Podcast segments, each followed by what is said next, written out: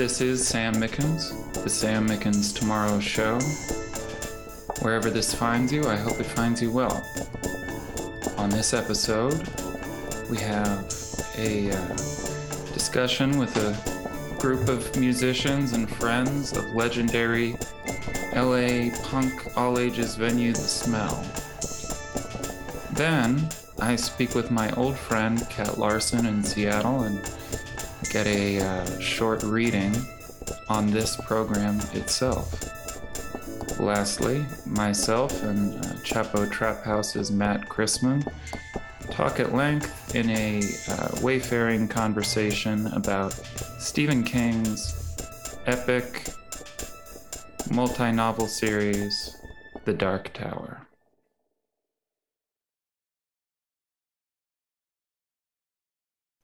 So the world can be a hellish place, but for at least 24 years so far, we have had the smell in Los Angeles. Um, I'm joined by uh, an illustrious uh, roundtable of uh, musicians and, and old friends of, of the smell of the space. Um, with me right now, uh, Randy Randall from uh, Randy Randall and No Age and uh, Wives is how I first uh, mostly knew you guys. Mm-hmm. Old Smell Band. Um, George Chen, our musician, record label head, uh, comedian, uh, podcaster, etc. Gadfly. Uh, George, thank you for yeah. hello, hello. Yeah, right. It's same. I, I speak, so then now you associate my voice with the introduction, right? Okay, good. audio. audio. Uh, we edit. This is an audio program, so you won't see his beautiful face. But uh, my my old friend uh, Juan Velasquez uh, of many projects, including Abe Vigoda, now uh, Cupid and Psyche is your new band, right? Yeah. Yeah. Other other lots of other fun uh, tours along the road. Yeah. So guys, you're with us, and I think we may have some other friends coming in in a bit. Um, the smell for people who aren't here, who aren't from LA, who maybe haven't haven't aren't as aware of of it culturally or historically. Um, what is the smell? Why is it called the smell? What are what are some of your own own personal uh, special memories of of the venue as it as we celebrate its uh, 24th anniversary, which is pretty remarkable for a punk rock all ages venue in today's America. It's wild. Uh, I'll, I'll jump in first. Uh, the Smell is an all ages uh, music venue located in downtown Los Angeles. Mm-hmm. Um, it first started at a, at a, location in North Hollywood uh, two years before it moved to downtown. So I think started in 90. 98, maybe end of 97, and then uh, two years there. I think the name came from the, there was a coffee shop next door called The Aroma or coffee shop nearby in, in, on Lankershim. It was called, a, uh, I think that's what it was. Jim can confirm or deny this. Hmm. Uh, but I think there was something about, yeah, the aroma. And so I think Jim, Smith, Jarrett, Silberman, and Ara, I don't know Ara's last name. They, they were the three uh, people who started the smell, and, it, kind of as a. a I always thought it was just because the alley smelled so fucked up. No, but I guess that's the, that is the second alley. location. Pre the alley. Yeah, that is, that is the second there. location. Yeah, exactly. Yeah, I think it was it was created to sort of. Um, fill the void for music on a DIY kind of punk underground level that was create the void was created when Jabberjaw closed down as well as many other you know, venues of that age of the mid 90s were, were kind of transitioning into other times. And Jim Jarrett and Ara you know were too young to know what a bad idea would be to start a venue. And and so they they did it. And then when that one closed down they were still riding high and moved it to downtown LA where nobody you know was going to go and because uh, it was very sketchy back then. And then uh, here we are, 24 years later. Yeah, very different downtown LA. Back back when I first uh, was playing at the Smell. Um, Juan, do you want to talk about it? I think you you started yeah. going as a as a very young man, right? Yeah, I, I think I started going when I was like 16 or 15. Um, I heard about it first because I I grew up in the Inland Empire, which is like 40 minutes east of Los Angeles, and there's this radio station that still exists called KSPC, which was like Claremont, uh, one of the Claremont colleges, I forget which one, but uh, they have a radio station and they'd always announce shows. and that's like where I actually first heard a lot of like kind of underground bands, like that band Numbers from San Francisco, and Xiu Xiu was the first time I ever heard Xiu Xiu was on KSPC. So they're to blame for my longtime fandom. Uh, but I, they were always announced these shows, and they'd give away tickets and stuff. And I think Shoo or someone was because I'm hearing the smell. Me and my my Abe Vigoda bandmate, Keeping Psyche bandmate, Michael Vidal, uh, mm-hmm. we were both listening to the radio station and stuff and finding out about new music and all this stuff. And it was like the smell, the smell in downtown, the smell in downtown. So I like looked it up, went on the website, and literally knew nothing about it. Our friend um, had a car at the time, so she like drove us to go to shows there, and I didn't really know what to expect or anything. And like, I certainly had never been to downtown at night th- back then, and I didn't know that's what it would be like. It was pretty sketchy back then. Yeah, sure. yeah, yeah. Um, it was not like, like, a it was not like a cultural hang zone, really, of almost yeah. any kind. When I was yeah. a little kid, I, I, mean, it was it was pretty desolate and pretty hollowed out by uh, you know the same forces that have hollowed out all all cities in America. Anyway, carry on. Yeah, yeah, no, totally. It was it was yeah, it was kind of scary but fun because I was like, you know, so young and just like so excited to discover new stuff and like had only gone to like shows at like quote unquote like legit venues that were all you know that would have all ages shows sometimes. Um, so I'd never been to like anything like this. It's like kind of my intro to like going to more underground shows for me. Um, that was sort of my intro to that, and like it kind of inspired me at the time to I would see like bands. I think that's like where I first saw Mika Miko also they were opening up for someone and I was like, oh, and we talked, I talked to them and they seemed so cool. And I was like, oh, they're like my age and they're doing this thing. And I want, I want to make music too. And I've, I've been making music with Michael sort of. And it, it, made it feel like it was like a place that we could actually play if we ever got our shit together. Mm-hmm. And that's sort of like what inspired me to be like, oh, these people can do it. I can totally do it. There's nothing, there's no divide between like fan and it was like I didn't understand the concept of music community. I'd only gone to like concerts that I bought tickets for on Ticketmaster, so. I didn't know that like you could go somewhere and also inter- interact with the musicians and also like be a part of the whole thing. Um, so that was like my first initial kind of reaction to going there as a teenager. So you were you were just a real classic uh, all ages venue success story one i feel like. Because that's all like exactly what people describe as like you know what what ideally and, and historically the best of these venues can provide right? Is like an actual entry point to the community and the feeling that it's uh, accessible and human thing you can do. And it doesn't have to be in the super rarefied uh, you know forum.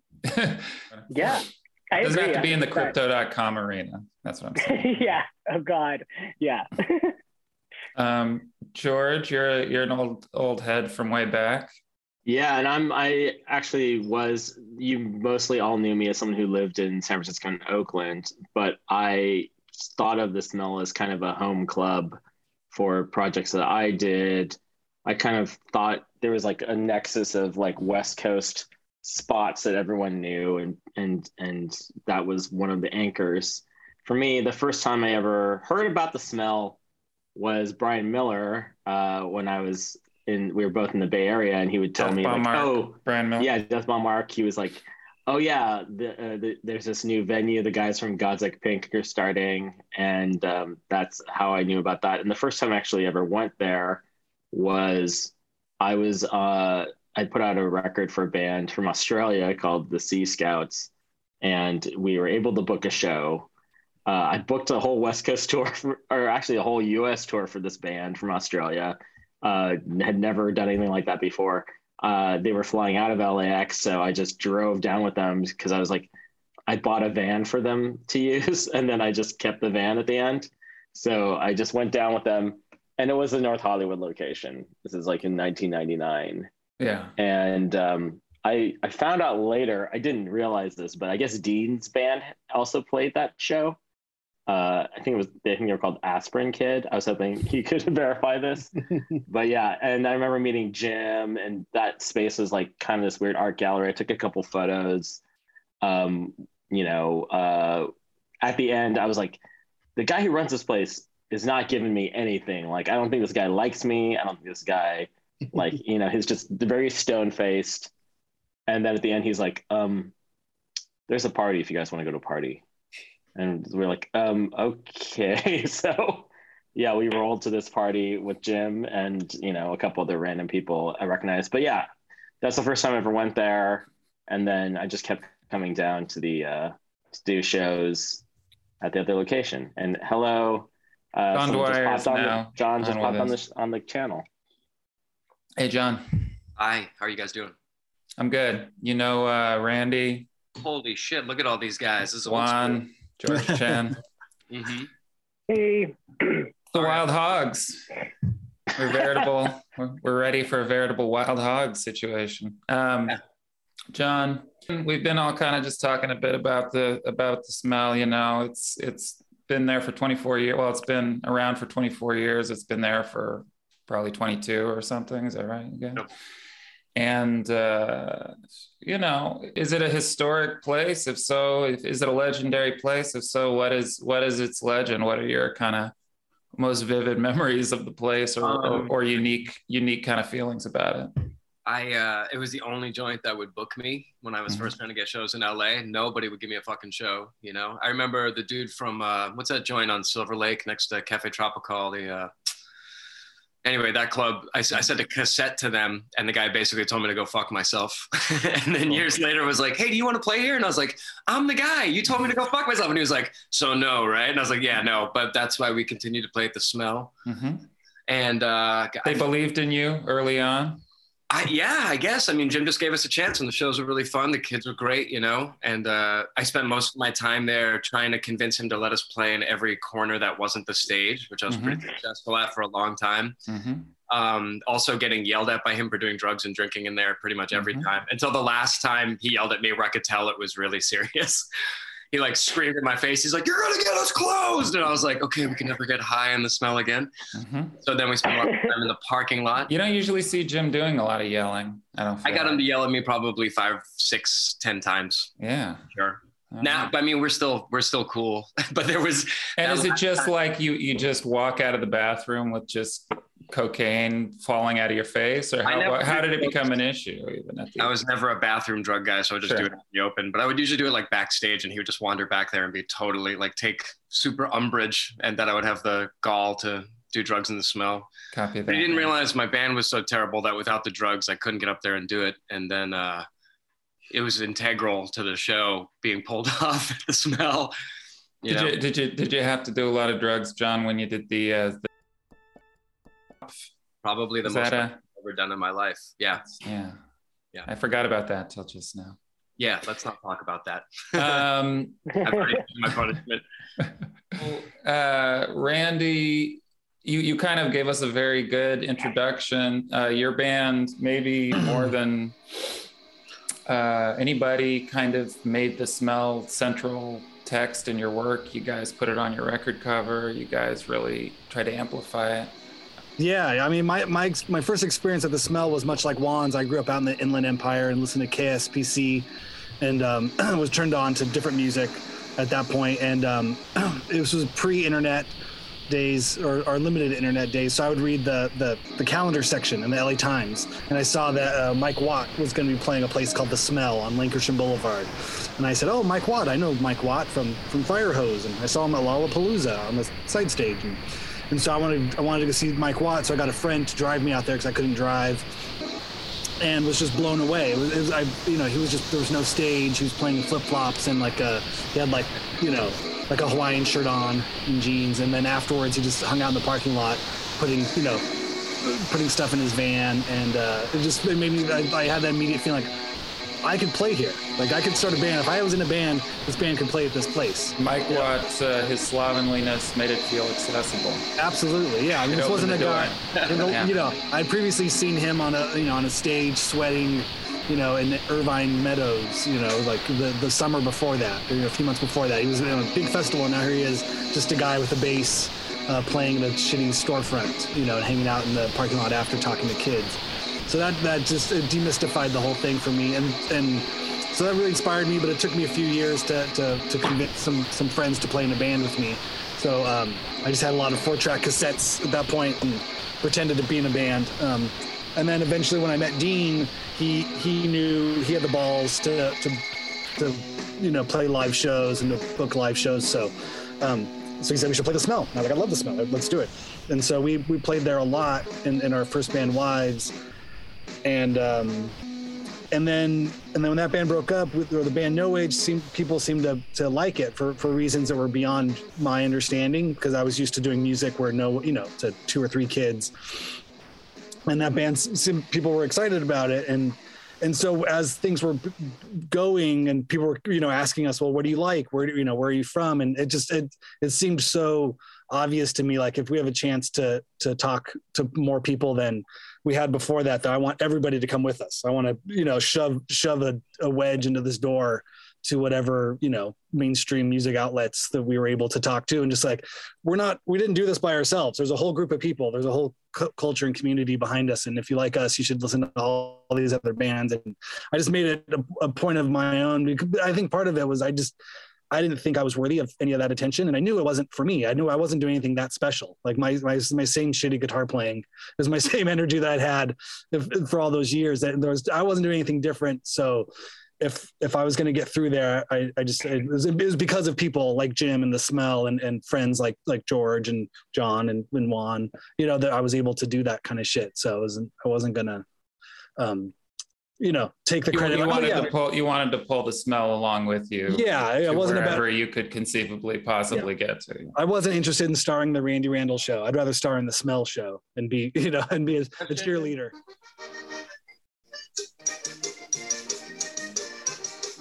Yeah, I'll, I'll, I'll, I'll make them NFTs eventually. Oh, okay. um, let me ask all you guys, what do you think is the worst thing you've ever, the worst performance or or experience you've ever had in the smell? As Agent a, as a human performer, Agent Orange. No, George should start this one. I was saying. Oh, George. Well, okay, there's a thing that me and Kyle Madsen would do if there was an act that we were kind of not super interested in and they were on the big stage, we would do this thing in the front room where we would just take loose chairs and start doing like this kind of Butoh acrobatic dance thing, which ended up being like me trying to plank on a chair that Madsen was like holding aloft while I was lying down and we called it chairman of the board. It was like an unofficial performance that was happening in the front room. Uh, pretty bad, pretty bad stuff. It's very nerdy, George. I like it. Yeah. Yeah. Just shitty, shitty parkour for the 14 year olds in the front. We played a lot. Of bad, we played a lot of bad shows there for sure. I've played, I've played poorly there probably ten out of the thirty times I've played there. But to, to to be fair, the twenty times that were really on point there were always like absolutely memorable shows. Shows that I still like. Every now and then, somebody will send me a photograph from those shows, and I was like, man, this it was berserk. Like debris bits, like motes of disgusting debris in the air and the flat Mm. stuff and the actual you know i remember for years defending the smell when people would be like it smells and i'd be like no it doesn't and then once i hit like 40 i went there and i was like oh it does stink in here but i was like but i don't think it did back in the day i think they have like a new odor maybe maybe my nose is more refined now but i really doubt that I remember uh, it smelling super fucking bad. Not the venue, but at the alley. Just jam. like way back. But then, you know, I lost my sense of smell many years ago. So i also Now. say that nobody looks better and more uh, coiffed than jim the dude has looked the same for 25 years since i was a kid i thought he was 40 when i was like 23 and now I look older than him. He's got like a aging painting of himself in the in the basement of uh, the smell or something. yeah, he's really held it down as like the eternal Eddie man. Munster vibe. but just clean cut. You could just set a you could set a watch to that yeah. that haircut. Uh, Juan, what's the worst thing? You let me hear from somebody else. What's the worst band you ever saw at the smell that is not yourself That's Yeah. or or me? I um it's so funny. I feel like okay, I feel like I've seen a lot of I think when I okay, I first started seeing like noise bands there. Like I didn't even know noise bands were a thing. Okay. Wait, you're saying this So, is like- the worst thing? no, no, no, no.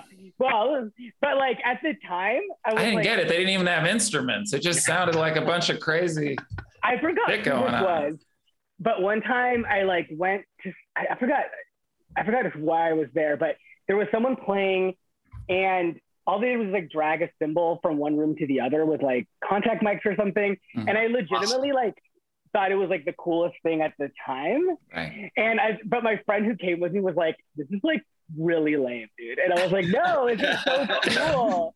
And he's like, "People are legit just doing like I'm crossing my arms and bowing my head for the people who can't see me."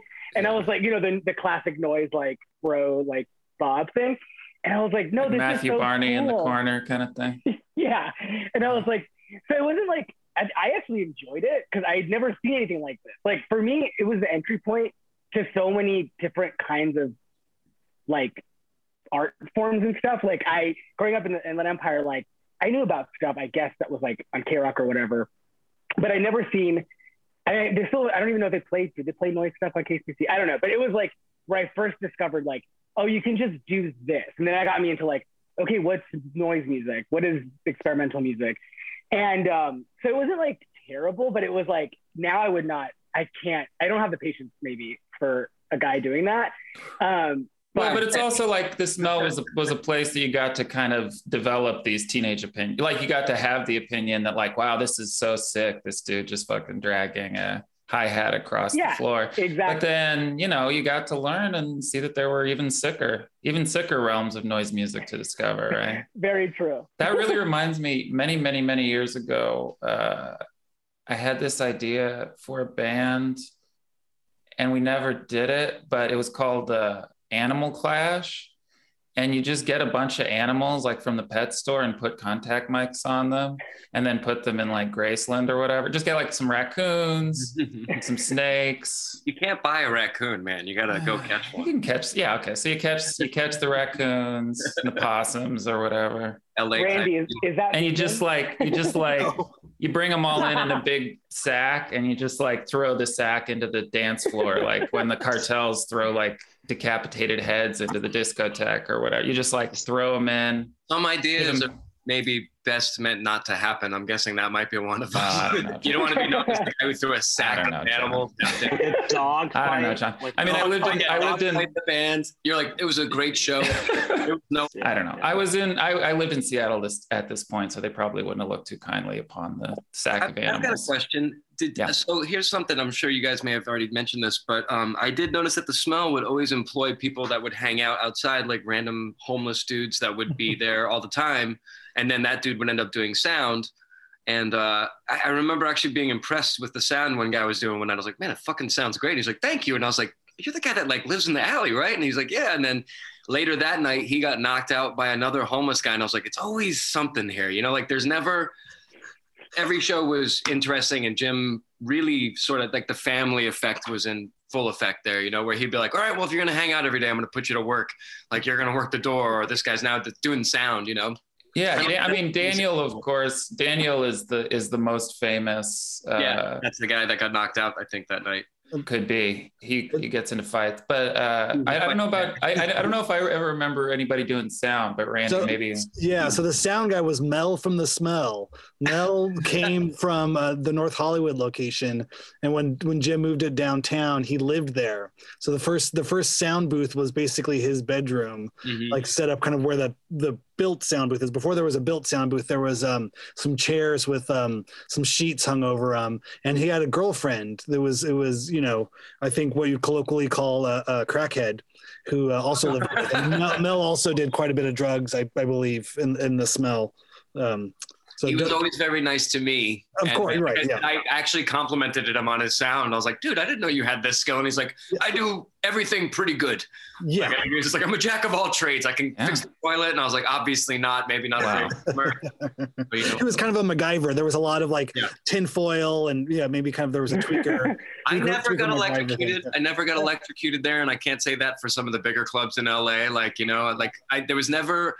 It was always really safe, uh, not not artistically, but like literally, like there'd be like a mosh pit or something, and I don't really ever remember there being a lot of fights there. Like the general Oh. spirit there was pretty forgiving of each other and cool, you know. Yeah, not Yeah. a lot of fights and not like security, right? Probably, Which, those two, probably no things- booze is very helpful. and no booze is Yeah, yeah. helpful for that too. Yeah, well, I think there was a sense of community too, where people policed themselves, or there was that feeling of you know like a mosh pit sort of ethos. If someone falls down, you pick them up. You know, you're not going to stamp on their heads and right. you know, how we're all, everyone's in it together kind of thing. I remember I saw Jim drunk at his birthday one time, and it was like seeing my dad naked. I was like, "You drink?" And he's like, "Yeah, I drink." And I was like, "What the fuck?" And he was totally hilarious. And like Jim was like on on fire that night. Like I was so glad I wasn't gonna go, and then at the last minute I was like, "Fuck it, I'll go say happy birthday to Jim." And he was totally. I think he sang karaoke. Like it was Oh, yeah.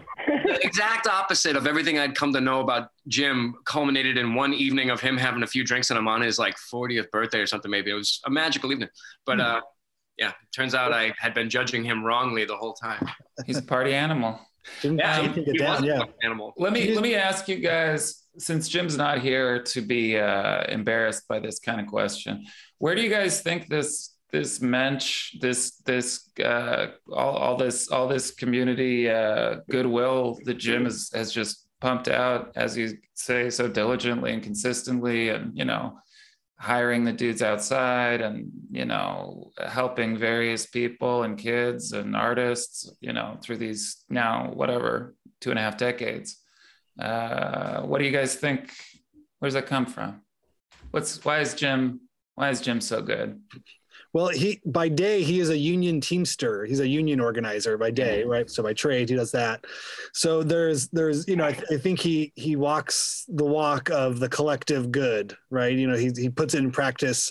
You know that's his job of looking out for people as a community, and then the the off hours are providing a safe space for you know the kind of the the the detritus or the outcasts or the sort of the the ne'er do wells of the younger you know part of the population. You know, I think providing that safe sort of space um, is a great community service. Uh, so, but why? I mean, I, it, you'd have to ask him. You know, my feeling is that he, you know, he th- those ethoses that I think we've all kind of come across as teenagers when you, you know, you first hear Minor Threat or or you know experience punk and understand that like, you know, I'm 14, like uh, the world's fucked. I want to make the world. The world should be like this you know there, i think jim has been able to hold on to that um that sort of anger and that sort of or not anger but the um, outrage you know to to feel like the world he wants to shape the world in in in a better way you know or, or put that into effect.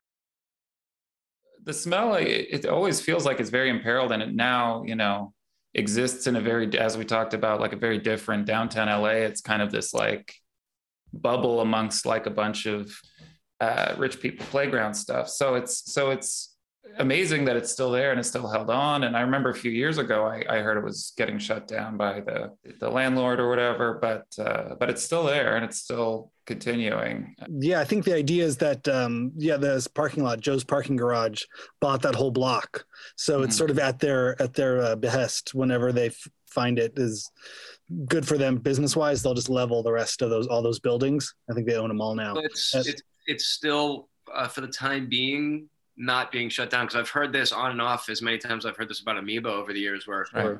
this great thing that's been there seemingly as long as I can remember uh, has been in peril. Uh, but right now it's in a sort of like limbo of waiting.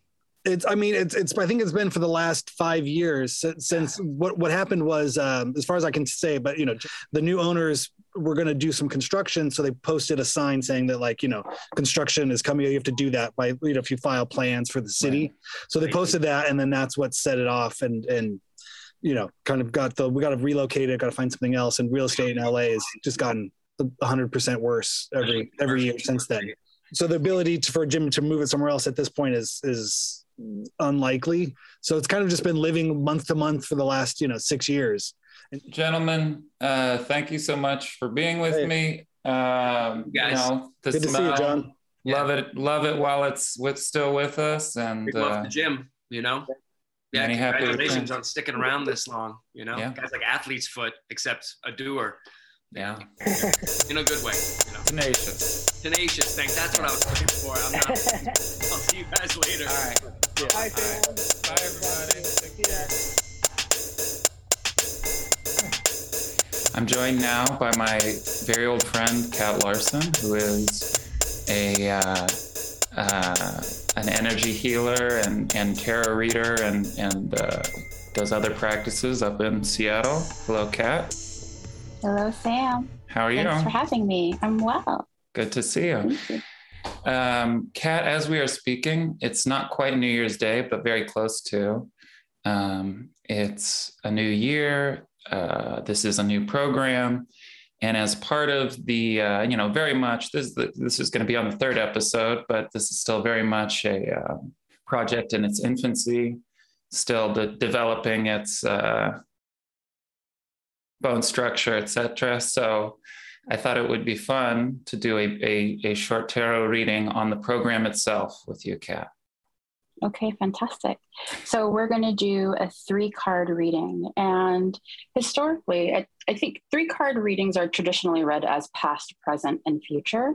Mm. However, when I do three card readings, I really am taking the information from all three of the cards and then pulling that into create um, a story or really a mirror for the energy that you're in right now. Mm-hmm. And so this reading will read the energy as you current like as you're currently in it the way that I read is um, not for prediction. It really is about self reflection. So I use tarot as a tool, really, for um, peering into uh, my soulscape. And so I invite you to consider tarot as a tool in that way for you as well, um, using the pictures and mythology and symbols that are embedded in each of the cards, really as um, guidance for you to uh, reconnect with your um, your inner compass.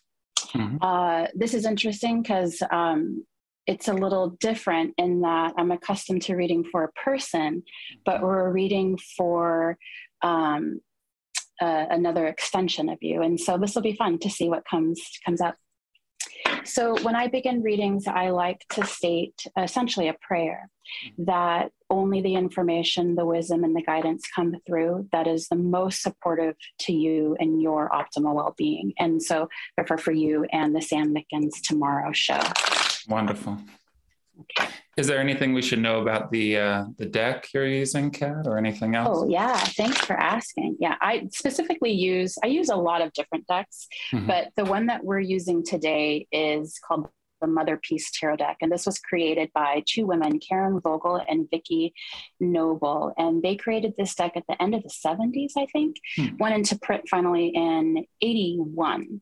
But they had they realized that with tarot, or as some people call it tarot, that a lot of the decks um, I mean, most of the decks back then were heavily patriarchally influenced. And so they created the Mother Peace deck as their effort to um, bring some balance in between like masculine and feminine energies, especially through the tool of tarot. So it's really beautiful and a lot of cross cultural references. So mm. um, symbols um, um, from around the world, different body types.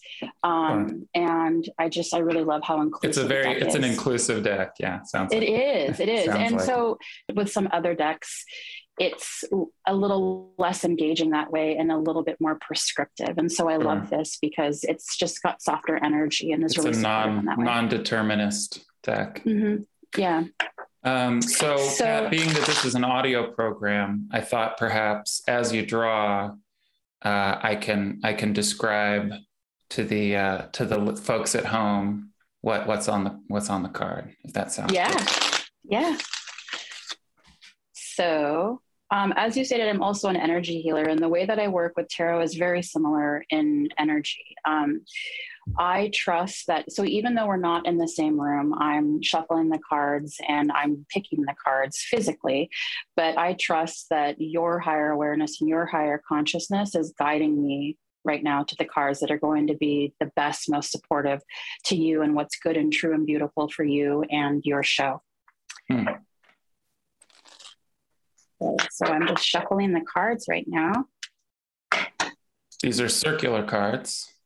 They are, which I love. Um, okay, so now I am essentially channeling and connecting with you in the way that I do. All right, so Sam, what I'd like you to do is to please say your full name. And then, because this also is a reading for your show, um, saying the your full name and the name of your show. Sam Thomas Mickens. The Sam Mickens Tomorrow Show. Okay.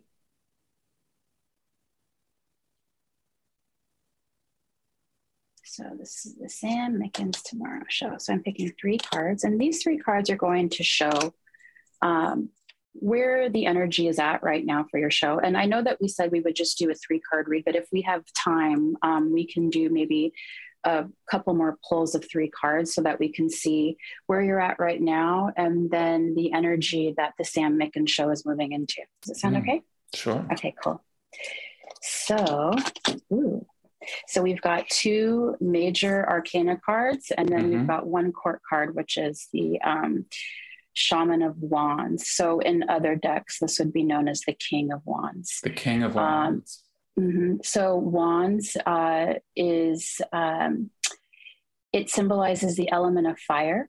Mm. Which represents your creative fire, your spiritual fire. Um, uh, really, it's your will um, it's ambition and not in that patriarchal sense of ambition. I mean, it's our birthright to have desire and to have dreams and to have like things that we want to create. And this is the energy that really is um, fueling you to pursue those desires and dreams. It's the creative, um, the creative drive, the shaman of wands. It's not necessarily creative. Creative meaning with a power to desire something and mm-hmm. then assert your will to make it so mm. that type of creation. So it doesn't necessarily mean that the creativity needs to be applied toward a fine art per se. It could just mm-hmm. be whatever it is that I wish to design and build for my life.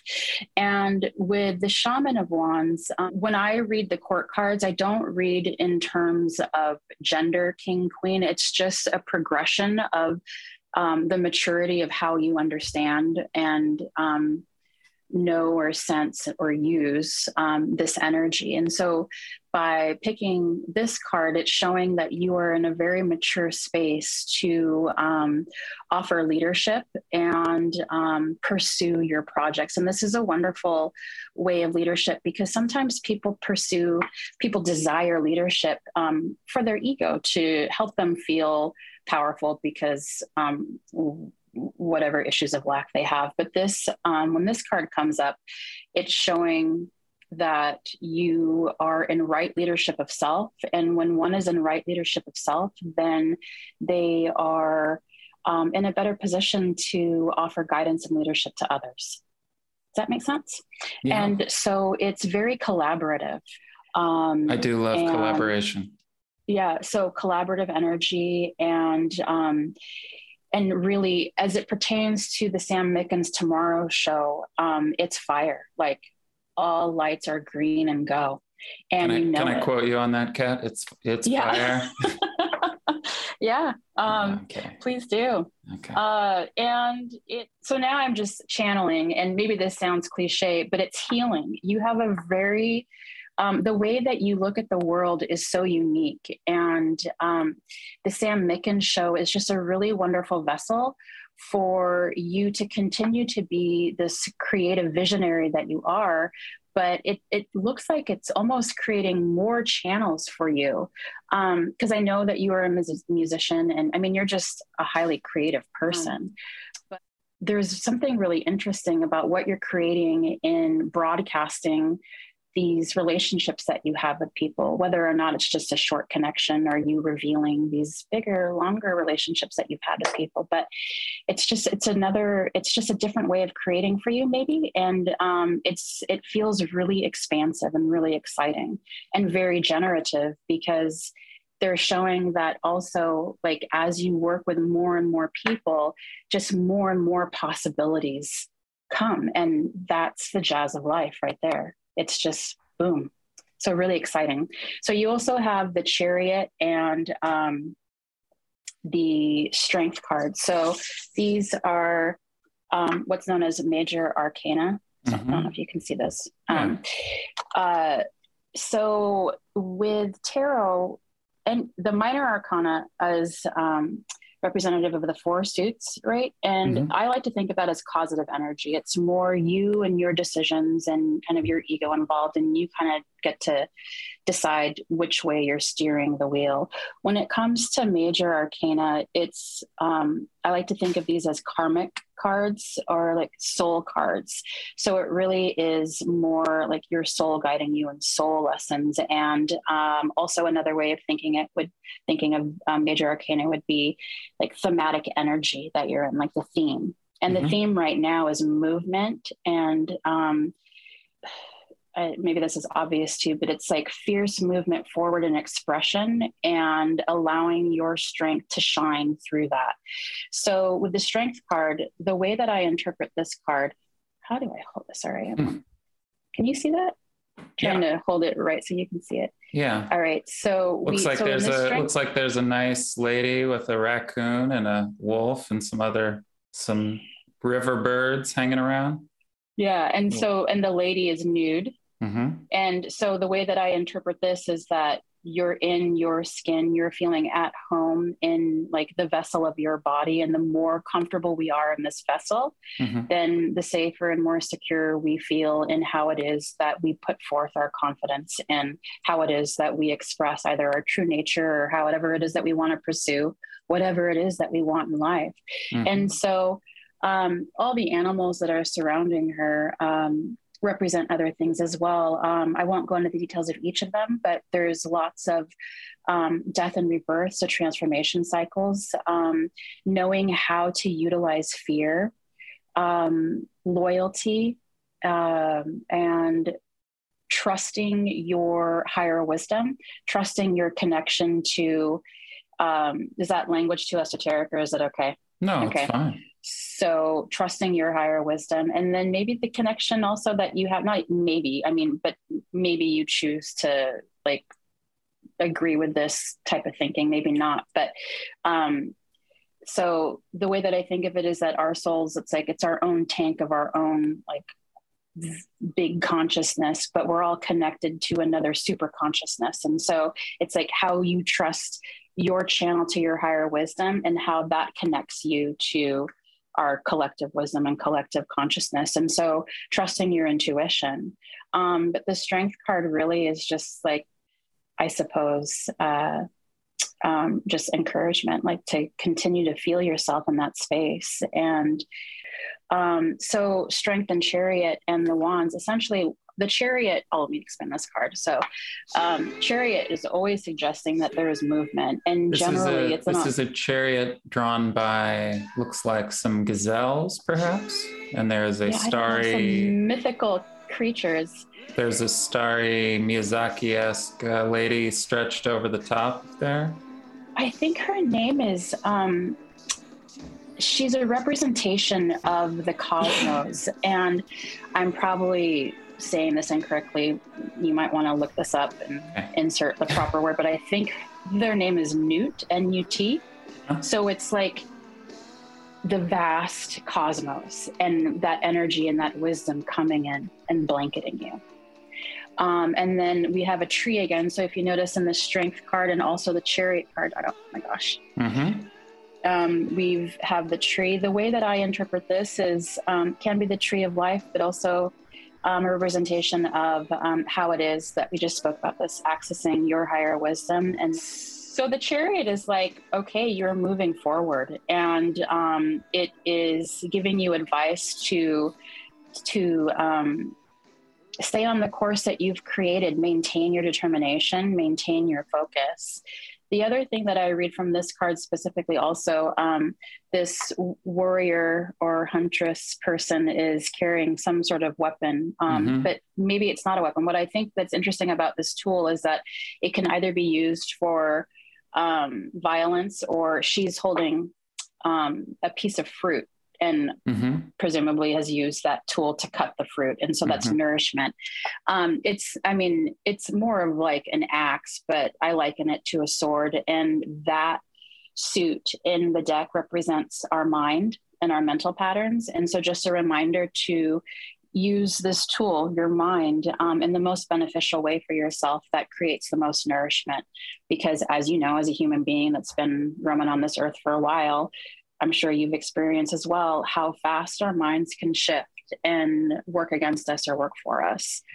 and so this is um, essentially saying like drive your mind and continue forward. And um, ride the chariot are, of my mind yeah. forward and, and really and so the strength part um so if if so this reading for you and the sam mickens tomorrow show um it's got just so much positive energy around it and so much generative energy. And so not that there was a question i mean i think that we walked into this just kind of broad but like oh i had this i had like- questions. I had a lot of questions. continue. Oh No, I'm really? no i'm okay. i'm kidding. But basically continue. And it seems um, uh, at least from how i'm sensing the energy and reading the cards that your intentions are um, are good.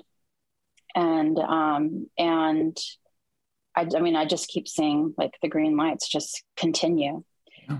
does that resonate or do you have any questions about anything I know I'm I'm excited. I mean, it's a I'd say that's a very positive reading. All I mean, he said uh, it's fire. Keep feeling myself. uh, the green lights just go on forever. It sounds. Uh, I'm excited.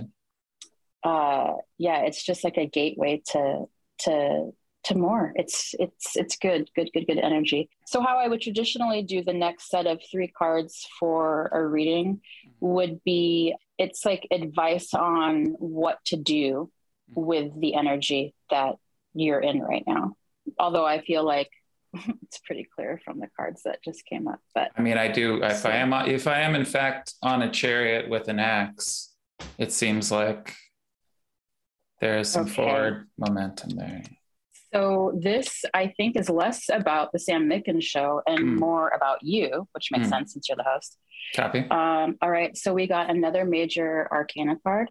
Mhm. We have the Empress. Mm. So this is like the um, archetypal mother, uh, very nurturing. Um, I love this card in this particular deck. So we have a female figure who is lying on her side, real voluptuous and seductive looking, with this leopard blanket draped over her. And there's a little mirror that's um, just down below her. And I think this is interesting because traditionally, um, the way that I read this is that when we're looking in a mirror, I mean, maybe sometimes we're looking at ourselves, but I feel like often we're looking in the mirror to make sure that we can see how the world is seeing us Mhm. and that we like that view or we like that image. And what I love about this card and this energy is like, oh, I'm that, like, right now, I'm not really concerned with how people are seeing me. I'm really just feeling um, my primal beauty Mhm. and allowing myself to relax and enjoy that and um, very um, very fertile energy so um, fecundity like just um, again to reuse the word over and over again just highly creative and um, very gentle, very intuitive, very receptive. And when you can hold yourself in this archetypal mother energy, so much transformation is possible. And um, and uh, it's just wonderful energy to give birth to new things. Hmm. So the Yeah, the advice figure, the Empress has a bit of a, a Gauguin uh, quality, but perhaps less leery, if it was in fact made yeah, two women as a totally. part of a tarot deck. Yeah. yeah. So um, the uh, last two cards that we have are swords, and so as we talked Hmm. about earlier. Oh, there we go. So you can kind of see the pictures here. Oh, we cool. have the two of swords and then the seven of swords and so swords is the element of air which represents mental patterns and the intellect and swords is a difficult suit um, because you know as we've experienced as human beings the mind is just um, it's either drive most often it's driving us instead of us driving it. Um, and so uh, this is just you know gentle advice take it or leave it. If it resonates fantastic.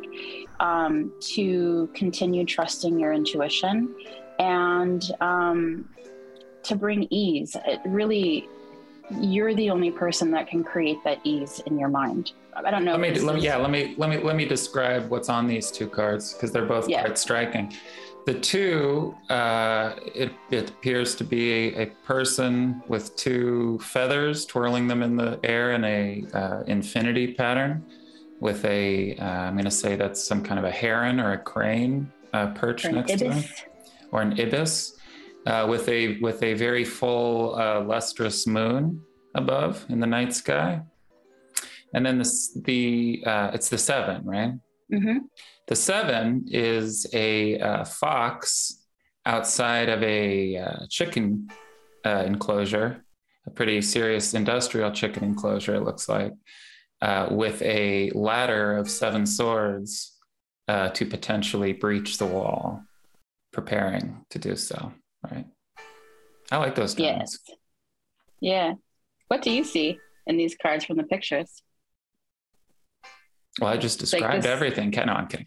Um, I meant like not see visually, but like yes, metaphorically. Metaphorically. yeah.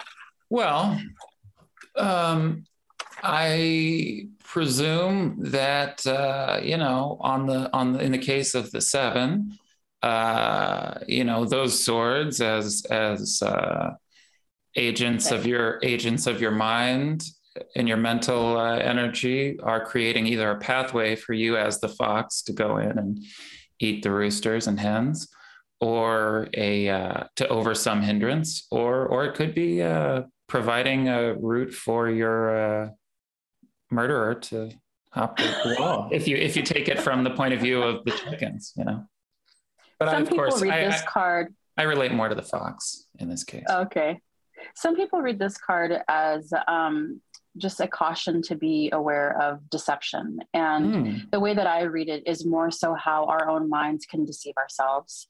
Um, a classic way of interpreting this card is that it either is talking about some sort of mental opposition or um, and the antidote to that would be perseverance so um, i think that's interesting and i think that's a little bit how you read the fox mm-hmm. so be like fox and uh, so basically, the advice here is to, I'm going to go off the cards and just sort of channel here.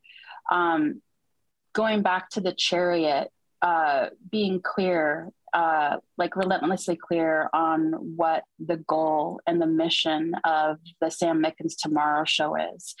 And when you can stay clear on what the mission is, it can kind of tame the mind and wanting to run in so many different directions. And so when you have that clear mission or clear focus, clear thesis, whatever you want to call it, that also will help in um, calming your mind. Um, there's a lot of moon energy in your reading as well. So um, this is receptive energy. So just being, I feel like you already are receptive. So it would just encourage you to continue to be so receptive and um, continue to trust other ways that you are receiving guidance and um, direction and information. So uh, trusting your intuition.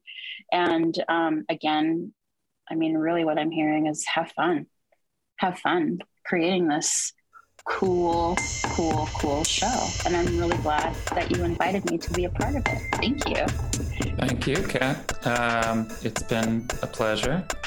And do you want to tell folks anything where they can find you or, or what you do? Or um, so on Instagram, I can be found at Kat Larson Healer, and then um, my website is simply katlarson.com. Um, I, as you already stated, available for energy healing and what I like to call tarot therapy.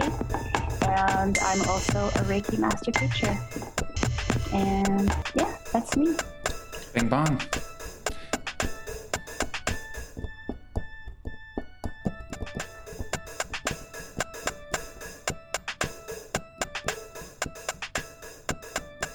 So I am joined now by Matthew Christman of uh, the Chapo Trap House program, Hell of Presidents, Frost Christman, of course, the Cushvlog, various other ventures. Um, and we are here to discuss uh, Stephen King's magnum opus, the Dark Tower series. Uh, as we were talking about a moment ago, in some ways, this could be couldn't be less timely as we're kind of in a nadir point in terms of the pop mainstream uh, King level of King fancy. I feel like there was a bit of a burst that that some felt was a, a King essence uh, Yeah. a couple years ago, and I feel like that wave sort of crashed and is now, you know, he's sort of back in the, you know, in the rocks for a while. I, I think that that I think that that stand remake might have done it. yeah, I feel like somewhere between the first It movie and the second It movie, it it was kind of started Kinda to turned, fall yeah. apart. And Mhm. then by the time the Stand show at the very beginning of the pandemic with like Mm, Whoopi yeah. and stuff came out, I feel like people were kind of out again Yeah. on King for a while. So, you know, but he'll We'll always see. he'll come back. Um, but of course, in other ways, it, it is a very timely series, and that our own world that we live in is actually perhaps arguably in the process of moving on as we speak. Mhm. Indeed. Um, uh, and also, the the series, you know, did a lot of things, especially in kind of its latter half, that at the time I think a lot of people found too weird or uh, alienating in some way, with a lot of metatextual commentary and King putting himself into the series in a fiction suit, etc. Yeah. And also the interdiction, right, of lots of uh, other big IP. He put in the Harry Potter balls and he put in the Mhm. Doctor Doom lightsaber werewolf robots and stuff. Yeah. So there was that was a, a bit ahead of its time too when we see things today like Space Jam 2. yeah. Seriously. Um, so it the, the series has kind of a weird place, I think, in culture and awareness because it is definitely, you know, by King, the self-professed like major epic of his work and his life. And he's this massively popular author. But I think this series, for whatever reasons, uh, still has kind of a niche, culty uh, following and is thought of as kind of apart from his best or, you know, greatest works by most people.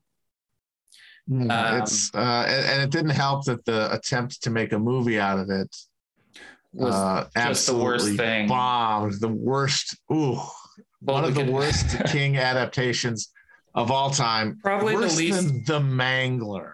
Oh well, the Mangler, yeah, the Mangler at least is kind of there's some fun to be had. I feel like the Yeah. Tower was probably the least pleasurable King adaptation. Maybe It was just. It was. I Uh, watched although I didn't the watch theater. the pandemic. I didn't watch the pandemic. I didn't watch the pandemic stand either. No, but I, I remember sitting. I saw it in the theater, and I just was stewing, stewing the entire time. Yeah, brutal.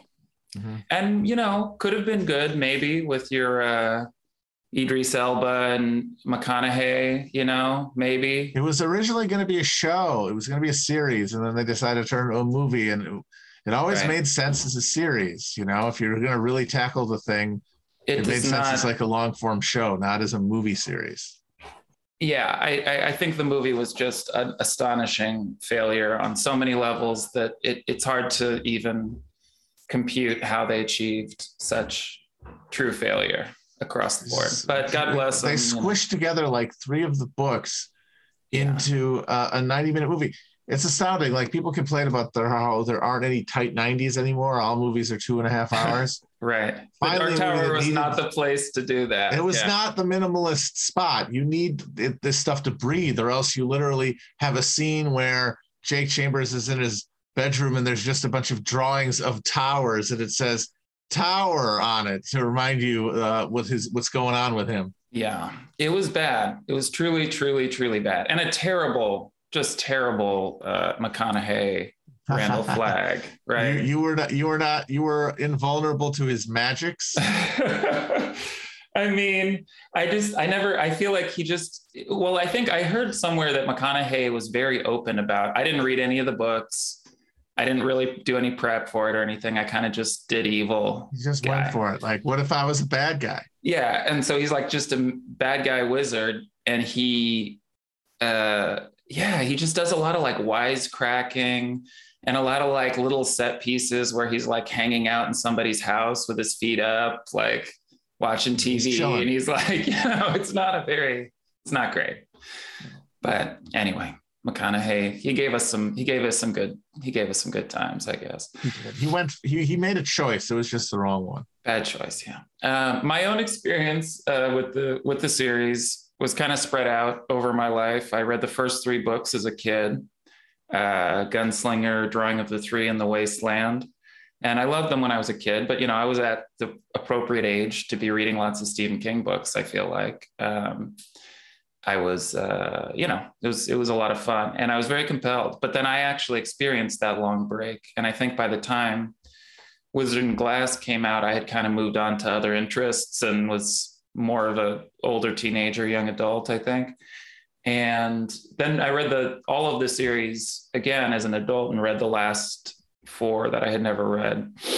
Um, and loved it and it was great. And I mean, I feel like for all of King's uh, sometimes not wonderful, not tremendous prose, and for all of his sometimes weird sexual and racial digressions, and yes. you know, there are some there there are a lot of imperfections, but but King overall remains kind of a lovable figure, right? And um, absolutely for me, 100%. yeah, for yeah for me as well. So so with all of that said, uh, this conversation is kind of a lark or a reverie. You know, I just was interested to hear your thoughts about this series because I don't hear it talked about so much. And I've heard you, I'm a, a longtime Chapo listener and fan, and I've heard you reference stuff, you know, the glossary of the of the Dark Tower a lot on the show. I feel like you say you you reference the beam, you reference uh, Katet, uh, the Crimson King himself. Mm-hmm. I'm curious to hear, Matt, what was your experience with the books? When did you read them? What and you know, just what what do you think this series means, or or is uh, what do, where, where do you think it should be placed in our in our literary understanding? So I had a very similar experience with the books to you. I read them uh, as a young adult, like a, a, a uh, pubescent boy. I remember I read, uh, I think I read like all three of them or something on a drive to Florida uh, and just blazed through them. Mm-hmm. They were they had a very deep impact on me.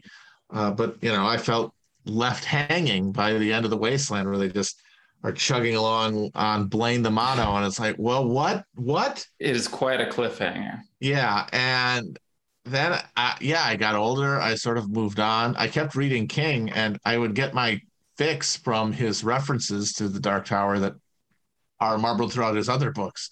Right. Because I was reading at that point basically everything he put out. So I read a bunch of books, some of uh, that you don't think are connected until they just like smack you in the head at the end. Like I don't know if you ever read Insomnia. I'm aware of uh, Insomnia, and for those who are not taking the time to read Insomnia, for example, uh, yeah, you don't need to. It's very weird. It's about it's about a, a, a old widower who's like gonna he's like dealing with his mortality and getting like weirdly horny and then he finds out like that dementia has, involved right? And he has to stop this guy from killing a uh, a abortion uh, advocate. Mm-hmm. and it's and it all turns out that he is saving the life of a kid who is going to be necessary to uh, the salvation of the of the beams and of the dark right. tower. You're like, Indeed. And I remember reading that after having, you know, it's been years since the, the last Dark Tower book had come out. I was like, oh, a snap. And that just felt really cool. That was just mm-hmm. a neat, just seeing that puzzle piece snap into place. Well, and this and is then, before. Yeah, go ahead. I'm sorry. No, I was ahead. just saying this is before, you know, so much of a focus broadly on shared universes, right? King was oh, yeah. doing this in a way that was, again, perhaps ahead of its time in the mainstream curve, right? Yeah, certainly, like not you know he he was bringing that comic book sensibility to literature before it has sort of taken over everything. Yeah, uh, and uh, then well, I was older by the time Wizard of Glass came out, and I I didn't have that breathless anticipation that I'd had, and then but I still was pretty pissed off when it just turned into a prequel because I had to like, okay, we're finally going to find out what's going to happen, and just to have it go, okay, we're going to go back to before the before the fall of Gilead. Right. And I was like, what? This oh, and teenage, I enjoyed reading it. Teenage, it's the Roland teenage Roland's coming adventures. of age story. Yeah. yeah. And the young that, Roland adventures kind of. Yeah. And that was frustrating. And I remember kind of having this frankly resentment while I read the whole thing. Yeah. It's like, oh, you fucking asshole. Because at this point, there are so many massive, massively unresolved parts Yeah. of the mythos and what's even happening. And this, yeah. And so then I'm like, well, fine, fuck off. And then I was an adult when the books started coming out, and I didn't read them when they came out because at that point, yeah, I had moved on and I'd been annoyed enough by Wizard and Glass, and I was like, oh. And then you know you hear And this is the early 2000s, right? Yeah, and you hear people- yeah. yeah and people you hear people don't like them and but then one day i just decided i'm gonna i'm gonna finish this because it was because you know that they were these very impactful books so the the references and and the scenes and the imagery and uh vocabulary stuck with me so Mhm. i was like i'm gonna finish this so i got them all from the library and i probably read them all in like uh like two months just tore through them and I just had I thought they were all wonderful. I you can say they're bad. I don't know what you mean because it, I just I realized as I was engaging with them that I was just so bought in with King's premise here, and it's so bought into the world that I couldn't bring myself to critically distance from any of it. Uh, and at the time, the uh, uh, the fourth wall breaking stuff that a lot of people didn't like, where they Mhm. meet Stephen King Yeah. himself in the books Ultimately, Uh, had to and save yeah, his the- life or whatever. yeah the the pastiche stuff about harry potter or whatever Yeah. uh, and then the, the the ending the infamous ending Yeah. at every level i was like yes okay i get it and i gotta say looking back on it i feel like all those choices were uh i were uh, at the very least coherent and understandable and part of the process of like building a world as a writer and like literally trying to uh make you essentially building a world not just like as an imaginative place but a place with its own uh real literal like spirituality like living in it as a member of that uh, uh like a person within that world the same way that Tolkien does you know uh the twist is is that god in this universe who i think is really felt like the scene in uh uh wasteland when uh, uh jake finds the rose in the uh, Yeah. parking lot and he's looking at it and like he's hearing all the voices and he's feeling like this joy and terror like that is one of the more vivid explications of like the the su- subjective experience of religious uh, faith and religious like understanding of the world Right. And he passes, I've he like read. passes out from the ecstasy, right? It's Yeah. like a Saint Teresa kind of yeah moment. But the twist is, is that there is a God in this universe, and you feel its presence, and you understand the like the orders of the universe and, and, and its mythology. But that God is Stephen King. That God is a coked up boomer, right. And and that is the ultimate, uh, I think, thing that makes a lot of people who invested in that story repulsed. Is because the implications of that are too nauseating that they invested. Because you know you can imagine getting into Tolkien that you're, uh, you know, you're living in a world of like a pre-industrial uh, Christianity, uh, or like you know, an allegorical version of that. Mhm. Meanwhile, you know, in Stephen King's Dark Tower universe, you are in the mind of like a secularized, like pseudo Buddhist uh, American uh, boomer. Very Which- horny, rock and roll obsessed. Yeah. Yeah. And the thing is, is that he is as much the god of this universe as Tolkien's imagined Christ was of his. Like we live in a world where God is the revealed preferences of people like Stephen King. And I understand why people are grossed out by that, but I think as an artistic achievement, it's very impressive. And uh, I find it just an endlessly fruitful and uh, imaginative space because, like I said, it's such a well composed theology that it has the uh, the uh, linguistic usefulness, the tool, the the, the technological uh, uh, the technological adeptness of, of religion, like Right. the beam, you know. Well, yeah, it's like not the just a- language it's- of it. it's not just a- the wheel of Ka. Like It's not just like a these notions have real meaning. Yeah. Right. It's like he, well, the, in the series, he's, he literally literalizes creates a whole cosmology for his multiverse right for his fictional multiverse that also touches upon our own you know our own reality or what have you and yeah as right. you say it's the beams the animal guardians at the end of the beams mm-hmm. they all unite at the dark tower itself which is the center pin of all of the multiversal existence and the tower is sometimes described as the body of this this uh, god in this universe yeah. as well right mm-hmm. and then you've got you've got the abyss you have the unstructured Todash uh, space, space, where where Todash space where all the demons are where mm-hmm. all possibilities uh, are incarnated which is a thing that uh, crowley talks about and that sure. is a feature of a lot of uh, religious traditions also yeah, that's a good point. Is is is in the book the ultimate antagonist is the Crimson King, who I think is another another that might be another choice that you know I, I like and you might appreciate, but I think people found frustrating that at the end there wasn't a master villain who did like a long oh, monologue or whatever. But See, it's great. I love that part. He's like, just like a gibbering like, maniac, and because so, like yeah, because the evil in his universe, because is is a modern evil. It's the it's the evil of modern society as filtered through his perceptive apparatus, and, and that is like this. It is this alienating mechanism of capitalism. You know, whatever he wants to put a name to it, that is what he's actually recognizing.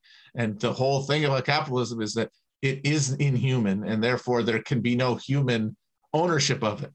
You get to the top, there's not ultimate power, there's ultimate insanity and powerlessness. Yeah. Which makes just insanity the King, and debasement. Yeah. Yeah. Just like uh, trapped on the balcony, throwing his little grenades. Harry because, Potter grenades. Uh, yeah. Yeah. Yeah, because that's who is at the top of the system that that King is surrounded with and has shaped sure. his life since uh, the maximum not, overdrive days or whatever. Yeah, yeah, yes. like it's there's no there is no uh, ultimate power that is human or recognizably human. It's like a, it is a deeper algorithm that is uh, denies humanity, which is why, yeah, the bat, the evil is this thing that compels everyone, yeah. including the Crimson King, and, and instrumentalizes everyone. Yeah, except of course Randall Flagg, who is the uh, like actual mystical sort of doorway between the two.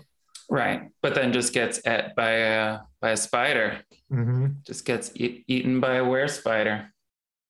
Oh, this is something I wanted to ask you about. You mentioned Tolkien. Uh, my impression is that you're not so much of a Tolkien guy, but that might not be correct. You tell me. Oh, not really. I am not. But like, I'm, I, I'm, I, I read The Hobbit at the exact right age where you're supposed yeah. to like and then become addicted to it, and it was a, a sixth grade, and it was an assigned uh, reading for school. And I read it, and I, I remember a lot of it, and I think I enjoyed it, but I just never was compelled. I don't know. I read yeah. like Piers Anthony. Yeah, uh, I did as well. But like, I never, I never caught the Tolkien bug, and yeah. uh, I think a lot of it is, is just it's too neutered. It's not. It's too sexless. I think there's a fundamental, uh, yeah, in like a of, Star Wars prequel kind of yeah. It, exactly. There's like a too there's a weird, like, uh, detachment that I guess at that point in my life I couldn't really vibe with. Um, well, I wanted to ask you about about that. You know, these are some of the big uh, mythological, uh, the kind of elements that King builds from. You know, there's a lot of Tolkien, a lot of uh, spaghetti westerns and some Arthurian legend, right?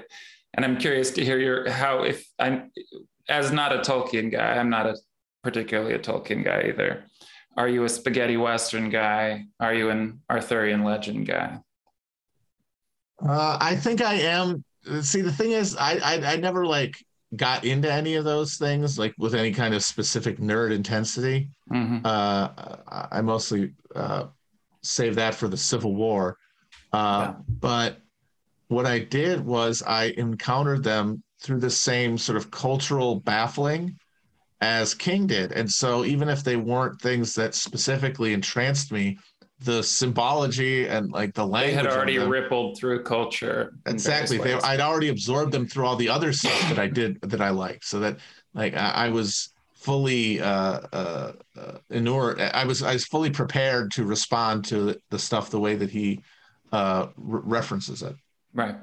Um, something I wanted to ask you about, you've kind of discussed a little bit, you know, in, in, in saying, for example, that the energy that King is at least sensing and expressing as the Crimson King is this maniacal, untethered capitalist drive, death drive, right?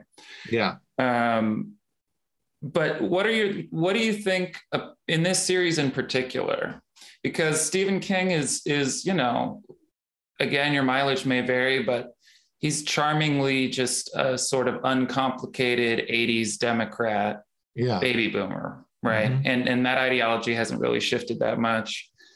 He seems generally to be on the right side of you know larger issues like racism and you know things like that. Sometimes you know, as you as you mentioned in Insomnia, he he'll he'll try to engage with some ripped from the headlines kind of uh, political issues, and it's usually a bit clumsy. I feel like when he does that. oh yeah But do you think that the, the Dark Tower has a political, to borrow a phrase you use a lot, a political valence? That King has a political valence in this series, that he has, is even aware of or critically considering i mean I, those I, issues? I, I, I think that he, yeah, he his perception of politics is very superficial as as a member of his generation and certainly his class. You would imagine. So his his and someone who's been very- very rich since he was quite young. yeah, like he speaking. knew he was he came he grew up poor and he knew poverty, but by the time he was writing this stuff, it had been a while. Yeah. Uh, and as a result, I don't think that you can find too much uh, like uh, like narrowly political content. But I feel like even though he probably doesn't recognize this because he has the filters of his generation and and and class uh, on his perception, he in the Dark Tower, I think, articulates the specific uh, uh, entropic, uh, socially destabilizing uh, and inhuman uh, nature of capitalism, uh, just by recognizing in, in broader strokes like what is driving people to behave the way that they do, because that is his specialty is is trying to like create these uh, uh, imaginative worlds where the people within them all have some sort of basic uh, relatability, which means relating to all the characters within the world. Right, So and, the vil- and the villains are are sometimes oil extractors and and child slavers, Yeah. largely in this in these books, right? And yeah, and when you get when you take like all of their evil and you abstract away their just base self-interest, what you have left is this uh, this death drive, this desire to turn to stop the noise, to stop the the gears, to uh, defeat all of the contradictions that are tearing them apart, uh, and that is what makes the metaphor of uh, this uh, villain who is on purpose trying to destroy Reality. the pillars of reality hmm to annihilate them, Yeah. uh, which is the ultimate like insane goal, and therefore something that it, you'd imagine would be hard to get an audience to relate to. Uh, it, it makes sense when you understand it as like the subconscious drive of everyone who finds themselves wielding selfish power uh, in a system of technological alienation. Yeah. That they they they might think they want uh, what they want consciously, but what they deeply want is for the the misery of living like that to end. Yeah. And and in in these in this series also, you know, the Crimson King and the the, the as you say, the drive is just towards non-existence. And right, and the scary, you know, the the the scary potentially all-consuming space is just this void full of demons and monsters that existed Mhm. before whatever creation in Stephen King's cosmological multiverse uh, and then you know presumably would just exist again afterwards, right? So it really is, you know, and the story becomes a very you know, this word again is now much more uh, pulped into meaninglessness than it was back when Stephen King was writing these books. But, you know, it is a very meta narrative at, a lot of times. It's very much a story about stories and, and storytelling and, and at times and, and, you know, so I'm just curious to hear your thoughts on that. And as, as kind of the whole series as, uh, just you know uh, that the fighting the good guys are fighting against non-existence. They're just fighting against keeping the story continuing. Yeah. Well i think that all makes sense if you understand it as like this this psychological topography of stephen king's consciousness. You know yeah. like like the todash spaces before he was born. The universe was brought into being by his perception of it. And the only meaningful uh, like uh, motive to have is to just keep keep that tower up and keep that the spokes turning just so that the story can be told because that is the closest thing that there is to like a mystical understanding of practice in these books. If, if like there is this uh, uh, god and there is this transcendent uh, exp- this transcendent uh, dimension out of space and time, then the only way to uh, perceive it is to talk about it, is to tell stories about it, and to keep it alive in the sort of echo uh, when you cannot perceive it because you collapse, you yeah. you pass out like like uh, Jake does when he sees the rose.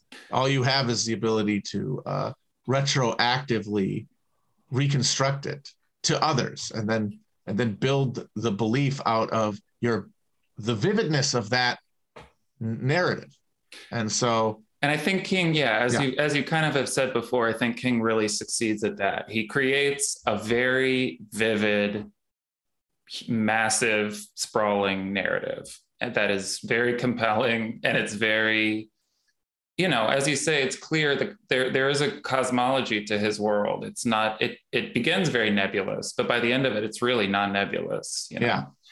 And uh, so that yeah, I think that's I think that's a success as a as a magnum opus or yeah. or what have you. Yeah, I, I mean, you when you when you find out about, I mean, you you don't even have to ask. You just look at his productivity you look at how much he writes and has written his whole life like he clearly needs to write to live. Like he needs to uh, be turning his experience of life into this uh, this new this world in his head. What we're all building but he is doing more to populate it like uh, right. uh, actively instead of passively because his imagination demands it. It needs he needs to build the the bridge of reality as he as he traverses it uh, and and so he he writes to live, and so the, this story is about how like telling stories is is that is essentially the meaning holiness. of life. Right? It's the yeah. meaning of life, exactly. Which, by the way, is why I'm absolutely flabbergasted by those who dislike the ending. Can we talk mm. about the ending? Is please, that, a, is that okay please. if we spoil? We're all spoil we're, the ending. We're spoilers. We're 300 okay. percent in spoilers. It's okay. Okay, cool. So uh, at the end of the book, after the Crimson King has been defeated, Patrick Danville erases him out of existence. Literally, mm-hmm. just in his just decides he's not there anymore. Patrick Danville, the kid from Insomnia, kid has the, the psychic power of drawing or erasing reality at will. And he's yeah. like a weird, you know, he's like. I wonder why Stephen King uh, related to that character or found that character. It's somewhat, and and that's another thing, right? In the series is that the metaphors are very big and often yes. very in your face. And for some As people, well they don't like be. that. It's like it's it. pop allegory. Like yeah. it's it's not supposed to be that hard to get. Yeah. Uh, but but so after they yeah, but they erased the Crimson King. Uh, Eddie and Jake go back to New York. It Changed, of course, by the hero's journey. Yeah. Uh, but they Roland sacrificed themselves along the way. Yes. And then, but Roland goes into the Dark Tower, which he's been seeking his entire life, goes to the, marches up to the top of the tower, uh, opens the door, and finds himself back uh, at the edge of the desert, about to uh, follow the, the man in black. Hmm. Uh, but this time, unlike uh, in the beginning of the Gunslinger book, he has uh, in his hand the Horn of Eld, which he had dropped at Jericho Hill, and that's the end.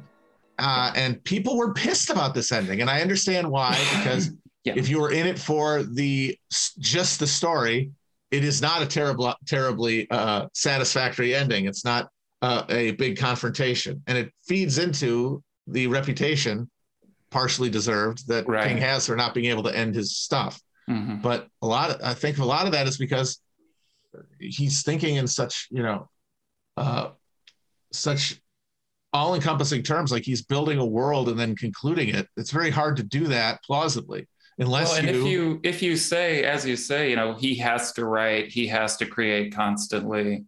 Uh, for him, it is, it, in fact, the meaning of life and his entire drive.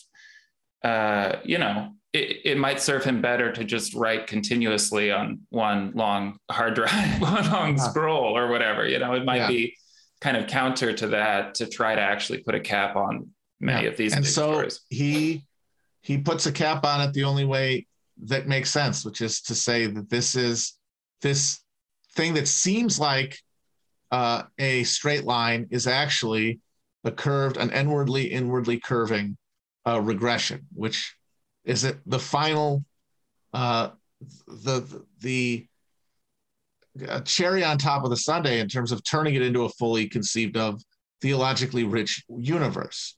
Because it's that exit that's it's that empty it's that's the thing that makes stories unsatisfying as ending is because there is that final uh, off ramp that that from that reality that is never conclusively uh, dealt with uh, and and the reason you can't deal with that is because it doesn't exist because existence is uh, recurrence it is not a straight line it Uh, only existed as you were reading and imagining it. Yeah. Right. Everything only exists. Uh, uh, everything uh, exists simultaneously, uh, and it, it can't end.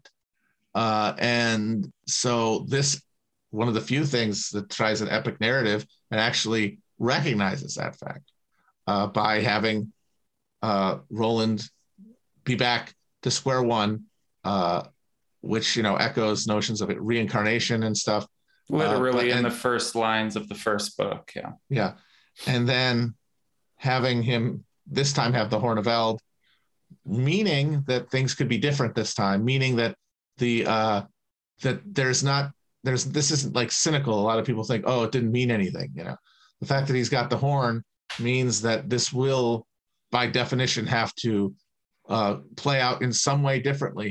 And it is the possibility of that.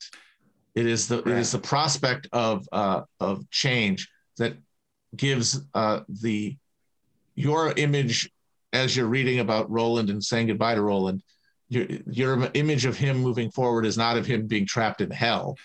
Right. but it's not it's still not living. pure it's not pure eternal recurrence. Right. It's it's eternal recurrence, as you say, with a little cherry on right. top. Which means that his efforts will never be uh, in vain. Like Right. He will be able to act out this pageant uh, fully convinced of the necessity of his action because anything could happen. Yeah. Yeah. I mean, in your yeah, so in, in, in your reading of of that ending and of the series, is the Horn of Eld purely just that, just the implication that there is something yet to be fulfilled?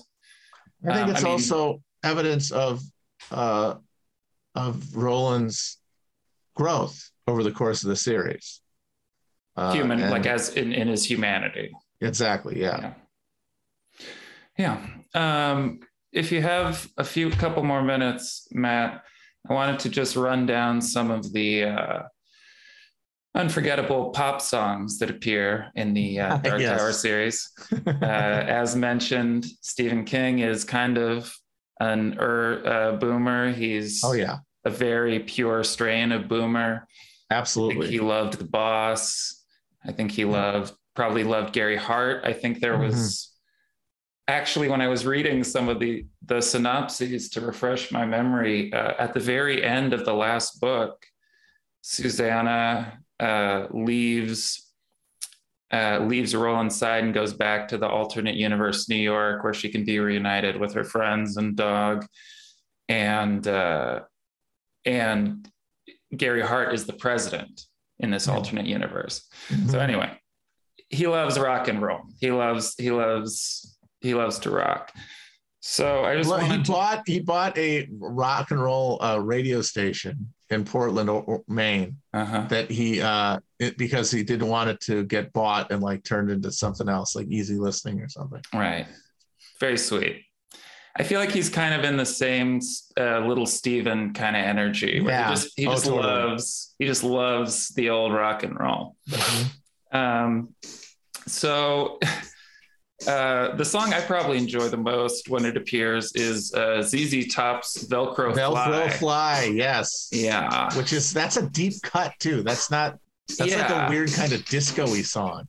Yeah. Uh, Stephen was clearly listening to the full albums of ZZ Top quite oh, a bit. absolutely. not Yeah. just not just a radio. uh, Yeah, yeah. And that one, uh, great song, uh, great band. Um, Mhm. That appears purely only its drum intro, right? Mhm. Some kind of horrible repeating alarm Yeah, is sounding in uh, in Lud. post-apocalyptic city of Lud, right? Yeah. In the wasteland. Mhm. So yeah, so there's a lot of that where where you know there's the sense that their world, the world of the books, could be post an apocalypse in a world like ours. You know, it's it's a it's some kind of sense of Yeah. civilization has risen and fallen over the millennia, right? And so yeah, Velcro Fly, we get it as just just a horror a horror inducing pulsing uh, drum break. I like um, in the first Art Gunslinger book, uh, the uh, old timey saloon keeper uh, banging out "Hey Jude" on the piano. Yeah.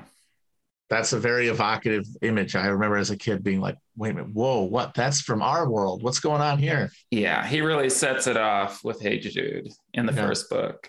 Mhm. And that's a vibe that I feel like has now been quite aped. Uh, Oh, yeah. right, in Yeah, you see that all Westworld and time. Mm-hmm. other places. Um, but yeah, that was kind of the first like piercing of the of the veils of our realities, right? Where Right, he's like, yeah. there is that something, and the uh, the Citgo gas station. right? Yeah, yeah, Now that's another real drop ball with the uh, screen adaptation because that's something that would really hit in a show or a movie with with the the the Dark Tower like universe just getting pierced with a with a pop a modern pop song. yeah. But yeah, also now everyone's done that, but they always do it slowed down or some bullshit. it's like a music box, Yeah. glockenspiel kind of. Mhm.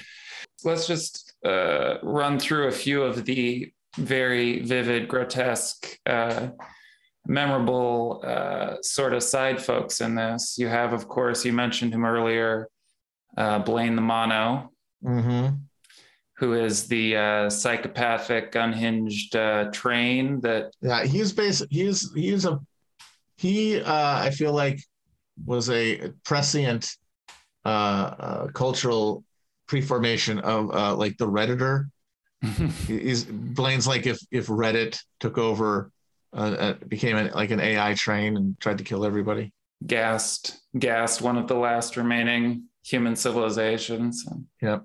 yeah um shardik the uh, grotesque uh former guardian of the of one of the beams he's a giant bear borrowed from the richard adams book and is Yeah, there's, quite uh, vividly disgusting just Very gross.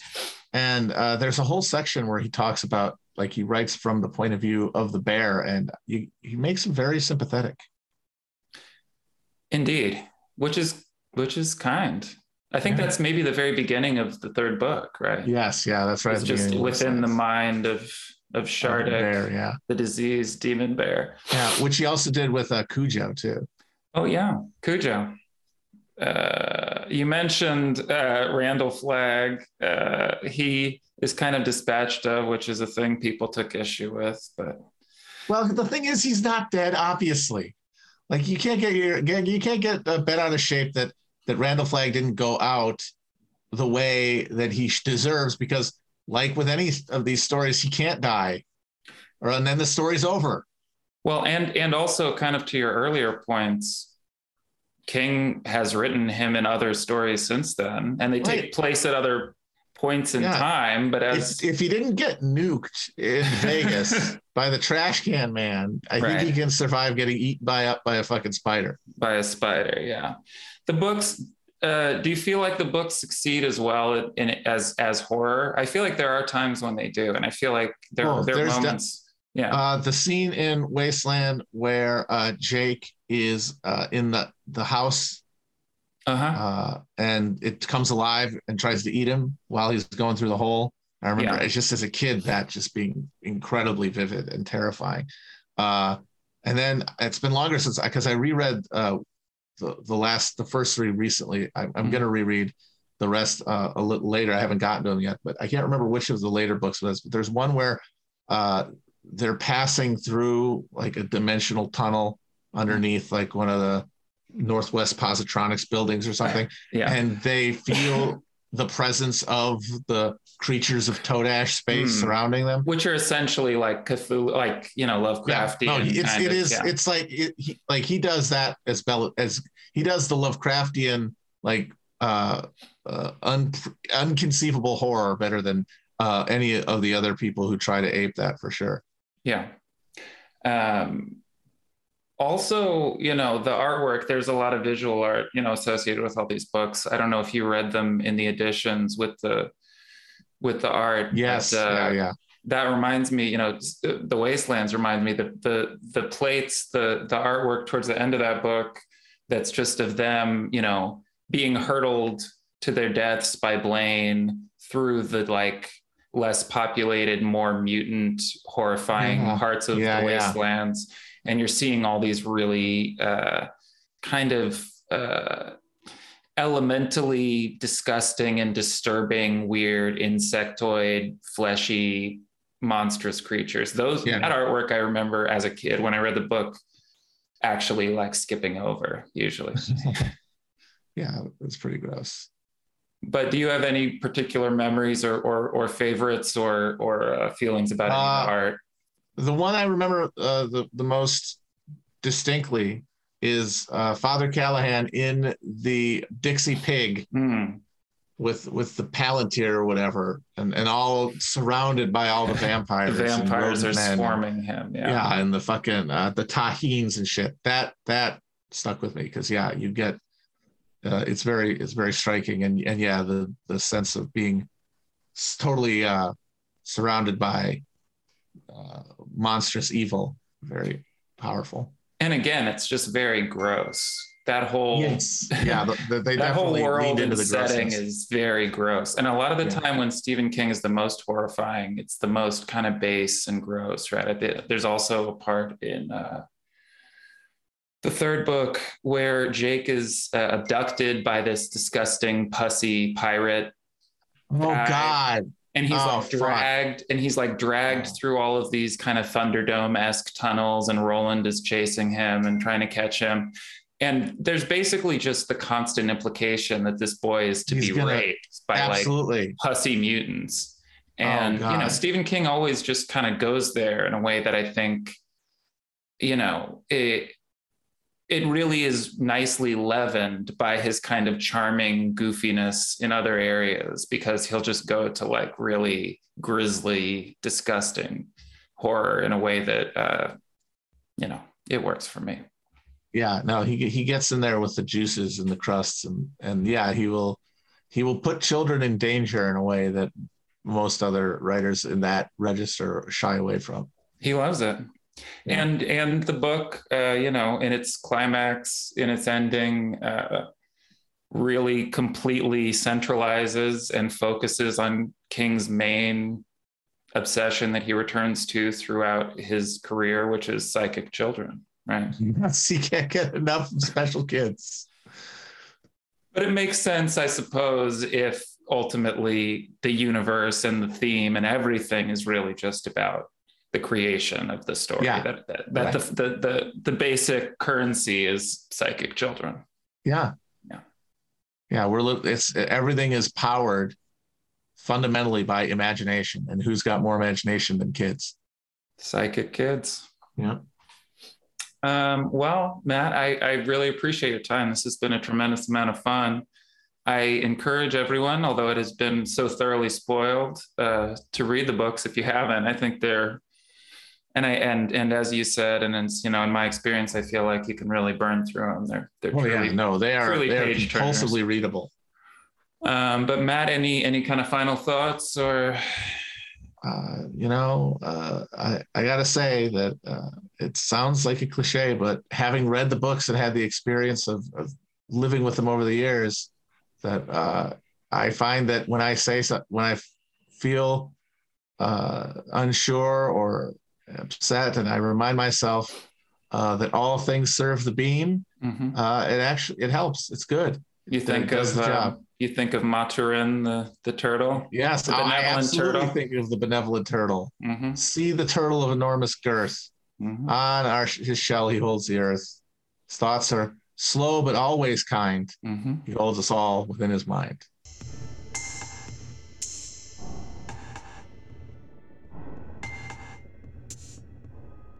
This has been the Sam Mickens Tomorrow Show, episode three. If you'd like to reach out and uh, speak with the program, send in any uh, questions or uh, commentary, you can do so at sammickenstomorrow at gmail.com.